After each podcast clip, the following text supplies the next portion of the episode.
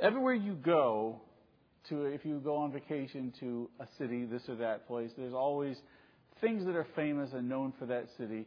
Uh, and that you have to do if you go there. If you go to New York, you kind of need to, to see the Statue of Liberty. If you go to London, you got to see the uh, the uh, the Tower of London and, and Big Ben and, and, all those good things. Well, well, here in uh, Northern Virginia and D.C., uh, it's no different.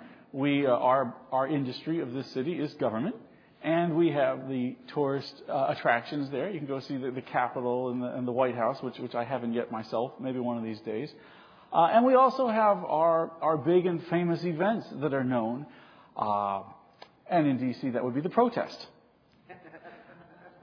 I have not gone to a protest or, or had not gone uh, in the years that I'd lived here. And a friend of mine invited me to, to join him for one well, I don't want to get my, my car keyed, and I don't want to go down and, with people throwing rocks and, and setting fire to uh, police cars, and that, that's not really my kind of scene.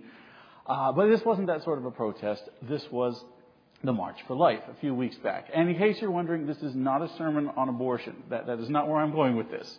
Uh, it simply happens to be the March for Life that, that, he was going to, and he had a group of people and friends with a bus and an empty seat. So I didn't have to worry about getting my car keyed. I just rode down on their bus. And we went to the uh, the mall, which, if you've ever been, it's a, it's a very big place, and it was full with I don't know how many hundreds of thousands of people there might have been. And the president came and, and he spoke, which was also something else that I had not personally witnessed. So you know, another check on the, on the bucket list to see the president speak. Uh, and then we marched. And it took a long time because there were so many people. The, you march off the mall and up Constitution Avenue, which is a big, wide road, full of people for, for hours on end marching up to the Supreme Court protesting the Roe versus Wade decision in 1973. Uh, this is the world's largest human rights march, um, they say. They don't actually give numbers, but they say that's true. So, so um, I, I suppose I don't know of any bigger ones. So it certainly seems like the world's largest march. And they were all they were very friendly people. They were all protesting in a peaceful way and holding up signs expressing their opinion on what I believe the Bible teaches of being the sin of abortion and how it is not right that, that we allow it. And they marched up uh, to the Supreme Court and then they all got back on their buses and they went home. And the abortions continued the same as before. And that has happened every year for 50 years. Every year for 50 years, they go and they hear speeches and they march and they hold their signs and they get back on their buses and they go home and nothing changes. Now, I, I, don't mean to insult these good people. I mean, these, these are people that, that I believe are, are doing a good thing, and, and, certainly letting the message get out there is, is a wise and a godly thing. Uh, I, I do believe the Bible, the prophet Jeremiah says that when he was in his mother's womb, God knew him. So I think from that we can derive that an unborn child to God is indeed a human being, even though they are not yet born, they exist and they are a person, and they ought to have at least the, the minimum of rights. So protesting that is a legitimate thing, but it doesn't seem to have done so much difference. The laws have not changed. The Supreme Court has not reversed that decision. They, they did that 50 years ago in, in one case, and here we are 50 years later, and it's still there. So, as we look in the Word of God, I think there is an example that we see in the Word of God of something that we can learn from this. Let's turn to 1 Samuel chapter 1. And here I think we have a story that has a great applicability to modern Christianity, particularly modern American Christianity. 1 Samuel chapter 1, verse 9. So Hannah rose up after they had eaten in Shiloh and after they had drunk. Now Eli the priest sat upon a seat by a post of the temple of the Lord. And she was in bitterness of soul, and prayed unto the Lord, and wept sore. And she vowed a vow, and said, O Lord of hosts, if thou wilt indeed look on the affliction of thine handmaid, and remember me, and not forget thine handmaid, but will give unto thine handmaid a man child, then I will give him unto the Lord all the days of his life, and there shall no razor come upon his head. And it came to pass, as she continued praying before the Lord, that Eli marked her mouth. Now Hannah, she spake in her heart. Only her lips moved, but her voice was not heard. Therefore Eli thought she had been drunken. And Eli said unto her, How long wilt thou be drunken? Put away thy wine from thee. And Hannah answered and said, No, my lord, I am a woman of a sorrowful spirit.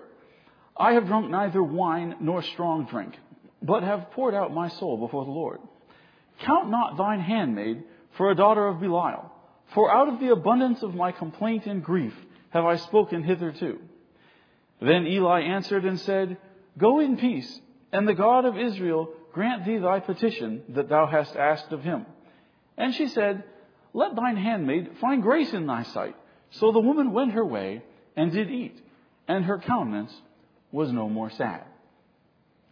Now let's put this story in somewhat of a modern context. Picture a church that was built perhaps in the 1950s in a suburb. Well, that was a long time ago, and things have changed. The suburb has changed, the neighborhood has changed, it's not so good anymore. It's not really a suburb, now it's more of inner city.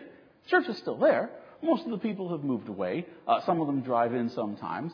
Most of the people that are around there now don't, don't really go to the church that much. But the church is still there, still preaches, there's still a preacher. And so one night, the preacher comes out the door, ready to go home. And he locks the door. And he locks the door. And he locks the door. And there's another one down here. And then there's that, that big grate thing, you know, you pull down and, and you close the shutters over the windows, otherwise the glass will be smashed the next day. And he turns around to go home, and now here on the sidewalk in front of the church is this figure huddled down, just sort of rocking back and forth, mumbling to herself. And he says, Oh, for goodness sakes, can't you junkies go shoot up somewhere else? Do you have to do that in front of the church? Well, then the woman, she pops up and says, no, I'm not drunk. I'm not, I'm not shooting up. I'm not an addict. I have a real problem. I am praying for God's help. Well, okay, the preacher realizes, well, I was wrong. She's not drunk. She's actually legitimately here praying. And so immediately, he turns around and he counsels her and he gives her, you know, a feeling that she's been with God. He prays with her. She prays and she goes home and she feels better. And that's what we see here in 1 Samuel. Hannah really had a problem. She had a legitimate problem. She was praying for a son, which the Bible teaches is, is something that is, that is okay to pray for. Eli made a mistake. He jumped to a conclusion. But as soon as he was presented with the facts that she wasn't actually drunk, he immediately counseled her as, as a loving Christian or pastor ought to do. And the Bible says that she went home feeling that she had been with the man of God. And the passage goes on to say that that was not a false feeling. That was true. God had heard her prayer. She did indeed have a son. That was the prophet Samuel. So Eli, he was a human being. He made mistakes, but he had a pastor's heart. He did legitimate pastoral counseling work here for Hannah in a, in a legitimate way for a Christian person that was in need, and God heard, and God answered. Now you may say, now wait a minute, Eli, I've heard about this fellow. He, he's not such a, he's not one of the great heroes of the Christian faith. What, what's wrong with Eli? How, how is he doing a good job as a pastor? Well, what you're thinking of probably is Eli's sons. Eli's sons, they, they worked in the church too. They were also priests. But they did not have a pastor's heart. The Bible says they were sons of Belial, which is sons of the devil. Now, if you were here a few weeks ago, uh, one of Pastor's relatives preached on um, Eli's sons, and he went into great detail as to the, how their, the nature of their sin with the rules that God had laid down for how the tabernacle ought to be run. And I'm not going to rehash the details of that, but just to put it in the modern vernacular, they had sticky fingers in the offering plate. They were stealing from the offering. And it wasn't just the only place their hands were that they didn't belong. They had their hands on the women of the church as well. Now, this wasn't exactly a secret. People knew this. And people knew that if they brought their offering to the church, it was going to get ripped off. And people knew if they brought their daughter to the church, worse things would happen. And the Bible tells us that people hated the offering of the Lord. Well, duh, that makes common sense. If you know you're going to get stolen from, you're naturally not going to be exactly eager to do that. Now, this reminds me of something that, that probably most of you um, have, have, heard of, or certainly older ones remember. When I was young, uh, there were these famous televangelists. They had these huge ministries and these huge churches. They preached to, I don't know how many thousands of people in the church, and they were on the television preaching to millions and millions of people. And all the little old ladies would send in their little $10, send in their checks, and the evangelist would pray for them. And then over time, these stories came out about how these evangelists lived with their Learjets and their, their Rolls Royces and their mansions. And then more stories came out about the, uh, the secretary and, and the, the deacon's wife and, and all sorts of, even some cases, prostitutes and, and things that have no business being dealt with in a church. And certainly you got no business being in the ministry if you're doing things like that. Well, some of these people were, were thrown out of the ministry, and rightly so. Some of them people, after a year or two, came back in repentance and got right back up in the pulpit again and picked up where they left off. To this day, some of them are still out there supposedly flogging the scripture. But there was a change. Before probably about the 80s and the 90s when this happened, when you saw a preacher or a pastor depicted in popular culture, you know, in a TV show or in a Hollywood movie, usually they were depicted sympathetically. I mean, they weren't always the hero, but, but usually they were a, a, a good-ish, sort of a decent kind of a character. That changed. Today, if you happen to ever see a priest or a minister in a TV show or a movie, maybe they're doing a wedding, and if they're doing a wedding, they're probably a girl. But if there's a, a, an actual priest or, or minister or, or pastor doing pastoral kind of stuff in a movie, they're always depicted as a fraud. At best, they're somebody who's stupid and ignorant. Usually, they're the bad guy. They're the villain. They're the phony. And, and these televangelists, I think, caused a large amount of that. Just as the sons of Eli, they caused the offering of the Lord to be hated. Likewise, the sins of these people caused the work of God, the ministry of God, in popular culture, in unsaved people's minds, to be a thing of filth. Now, God does not like that. God is, is very angry at that. And you might suppose, well, maybe that's where Eli was in trouble. Maybe that's why God was angry with Eli because he didn't confront the sin. But no, that's not true. The Bible tells us that is not at all true. Let's look at 1 Samuel chapter 2, verse 22. Now Eli was very old and heard all that his sons did unto all Israel and how they lay with the women that assembled at the door of the tabernacle of the congregation. And he said unto them, Why do ye such things? For I hear of your evil dealings by all this people. Nay, my sons, for it is no good report that I hear. Ye make the Lord's people to transgress. If one man sin against another, the judge shall judge him. But if a man sin against the Lord, who shall entreat for him? Notwithstanding, they hearkened not unto the voice of their father, because the Lord would slay them. So we see here, Eli did not cover over their sin. He did not brush it under the rug. He confronted it. He specifically told them the Bible truth. He said it was a sin. They were causing God's people to stumble, and if they didn't repent, God would judge them. Is there anything wrong with what Eli said? Not at all. We could make a sermon out of this today. We, we, we, could, we could preach exactly that, and it would be 100% holy writ. It would be 100% biblical and godly. Confronting sin is right. Preaching against sin is right. Telling that God will judge your sin is the truth. Eli did that. You see, nowhere in the Bible do we see any record of any personal sin that Eli committed. Was Eli sleeping with the ladies of the church? The Bible never tells us that. Was Eli stealing from the offering? The Bible never says that either. Was Eli covering over sin? Nope. Here he is preaching against it. So why was God so angry with Eli? Well, where we see where God came down and confronted Eli, I think it shows a hint of what the problem is. One more chapter, 1 Samuel chapter 3, verse 11. And the Lord said to Samuel, Behold, I will do a thing in Israel, at which both the ears of every one that heareth it shall tingle. In that day I will perform against Eli all things which I have spoken concerning his house. When I begin, I will also make an end. For I have told him that I will judge his house forever for the iniquity which he knoweth, because his sons made themselves vile and he restrained them not. And therefore, I have sworn unto the house of Eli that the iniquity of Eli's house shall not be purged with sacrifice nor offering forever. So we see God understood that Eli himself was not the big sinner. He, here he is citing his sons. He's saying that the sons were sinners. Well, that wasn't news. Eli knew that. He confronted it. But God is saying, I'm going to punish Eli because of what his sons did. Even though Eli, as far as we can tell from the scripture, personally lived a clean life, even though Eli knew what was the Word of God, even though he preached the Word of God openly, that wasn't enough. That's not good enough. And I think that we see a lot of this in our world and in our churches today. We see the world all around us is living like the devil. Well, but I'm not. I'm not committing these sins. I'm doing what is right. I, I have a clean life.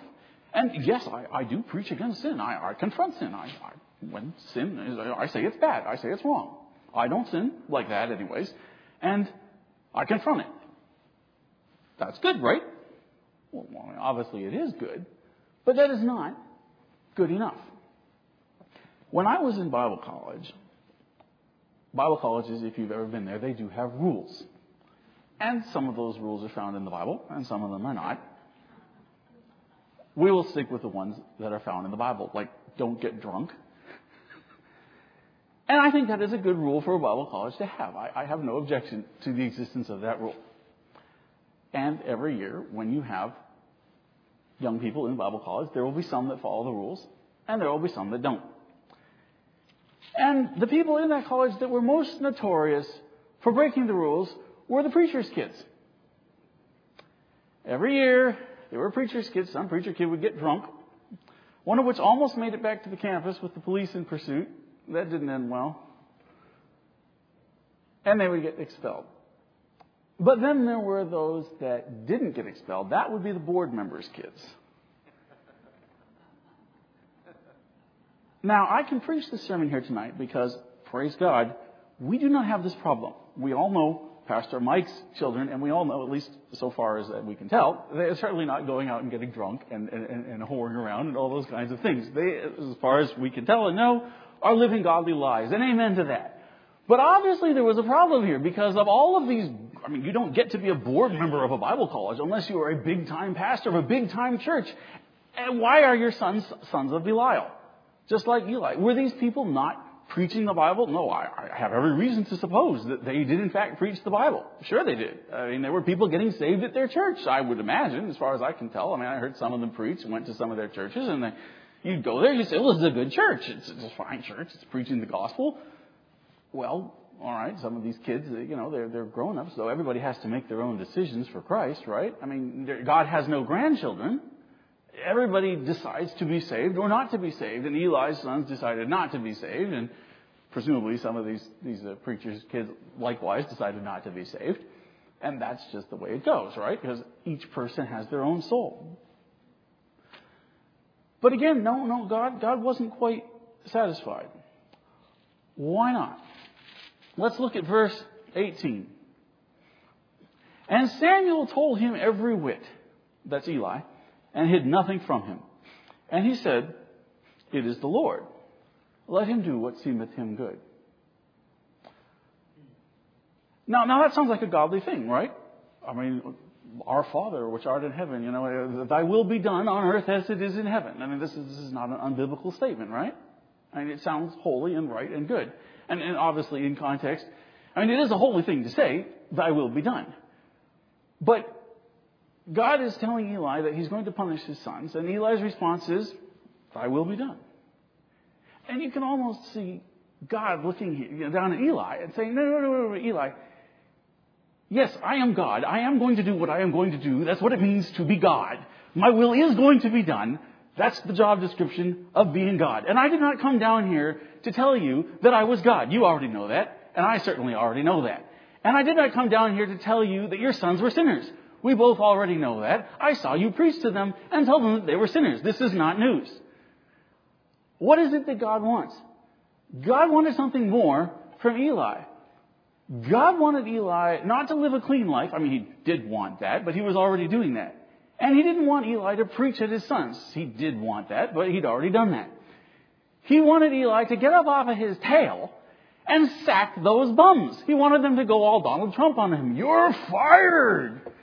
See, there was something in the real world, not just Eli's personal life, and not just his preaching life with his mouth, but an actual thing in the real world that Eli had the power to do that he did not do. And that is why Eli was a failure. Now, I don't think that that sent Eli to hell. I believe when we go to heaven, and I do hope that you are going there, but we will in fact find Eli there. I believe Eli was what, what we would now say a saved individual. I think that he did serve God. I think he did believe in God. I think he tried his very best to follow the laws of God. And when he died, I believe he went to, well, Abraham's bosom, but ultimately heaven. And, and, and so we will meet him there. But I don't think that God said, Well done, thou good and faithful servant. Because there was something that he could have done that he did not do. Now, we'll never know how this story could have ended. Eli could have gotten up off of his knees, hearing God condemn his family and his sons. And he could have, even though he was a very old man. He was still the father. He was still the high priest. He could have gone out, even at that late date, and he could have sacked his boys from the church. And who knows? Maybe that was what they needed. Maybe they just needed a good hard stick upside the head to be thrown out on their ear. Maybe they would have repented. Who knows? We won't because it didn't happen. He never did that. Now, Eli said, God, you're going to do what you're going to do. And God did, in fact, do what God was going to do. Let's look at 1 Samuel chapter 4.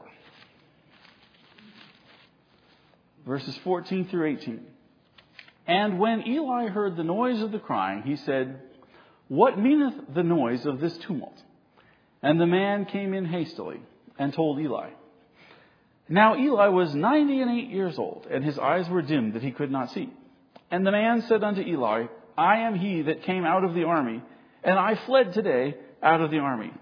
And he said, What is there done, my son? And the messenger answered and said, Israel is fled before the Philistines, and there hath been also a great slaughter among the people. And thy two sons also, Hophni and Phinehas, are dead, and the ark of God is taken. And it came to pass, when he made mention of the ark of God, that he fell from off the seat backward by the side of the gate, and his neck broke, and he died. For he was an old man and heavy and he had judged Israel 40 years. So Eli's last day on earth, just exactly as God had promised and prophesied, he heard that his sons had been punished. He heard that his nation had been conquered by their enemies, that his church, in effect, had been destroyed. The Philistines had captured the Ark of the Covenant. His sons were dead, and he fell off his chair, and he broke his neck, and he died right then and there. Exactly as God prophesied. So God did judge the sin. God did do what he was going to do, exactly as Eli had said for him to do. A little brutal, though. But we're not finished. Verse 19. And his daughter in law, Phinehas' wife, was with child, near to be delivered. And when she heard the tidings that the ark of God was taken, and that her father in law and her husband were dead. She bowed herself and travailed, for her pains came upon her. And about the time of her death, the women that stood by her said unto her, Fear not, for thou hast borne a son. But she answered not, neither did she regard it. So who's left of Eli's family in one day? There is nobody left except a tiny, naked, squalling, friendless, newborn infant in a country that's been conquered by their enemies. The only one left is the one human being that contributed nothing whatsoever to any of the sins. Which, in a way, brings us back to abortion. You see, I think as Christians, we pray to God to work. Now, can God work? Yes, absolutely He can. Does God work? Yes, He absolutely does. But there is a reason that we are here on earth. We are here on earth because God expects us to work. Now, if we cannot, or we do not, then God will. And if we cannot, then God will have mercy and He will work to help. But if we do not, His will will still be done. Was God's tabernacle cleansed of the evildoers? Yes, it was. They were slaughtered by the Philistines. Did it have to be that way, though? Was there maybe a, a not quite so brutal way of accomplishing it? Well, I think that God was trying to tell Eli, you know, it doesn't have to be this bad. Yes, I will do it. I will solve the problem for you if that is what you want. But it might be a lot nicer if you'll do it yourself. So when we stand here and we pray, Lord, cleanse our country of these sins, and I could list those for an hour, and I'm sure you could too. Should we pray that? Yes, we should pray that. But we should be careful what we're praying. Do we really want God to cleanse our country of our sins the way God cleansed his temple of those sinners? Is that really what we want? Or is there a better way? Do we is really what we ought to be praying. Lord, give us the strength and the wisdom and the knowledge to know what it is that I can do to help cleanse these sins. Now, you're not the president and you're not a Supreme Court justice. I get that. You can't change the law. God didn't expect Eli to convert all Israel to following God. That wasn't within his power. That wouldn't be fair.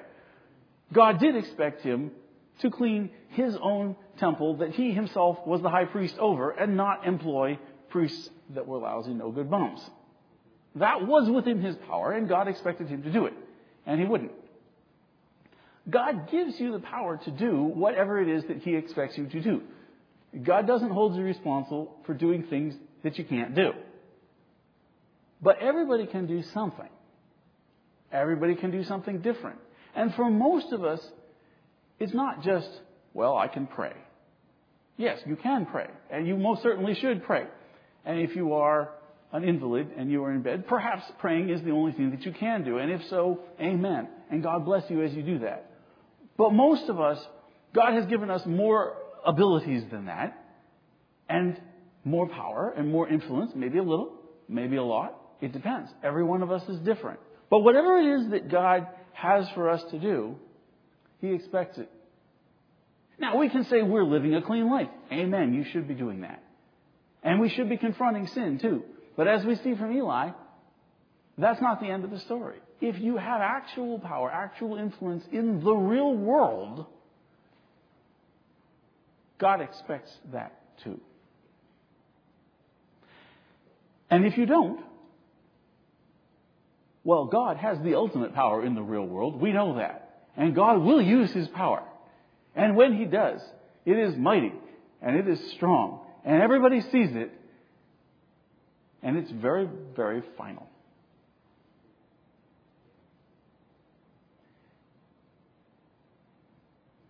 we rather see people converted than killed. We'd rather see people saved than go to hell. So would God.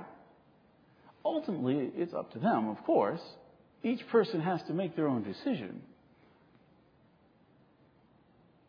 But God has given it to us to be the hand by which that decision is offered to them. Eli knew the Word of God. He even taught the Word of God, but he didn't enforce it where he could. And as a result, his whole family was lost. My prayer tonight is that that would not be the case with our families and with our country.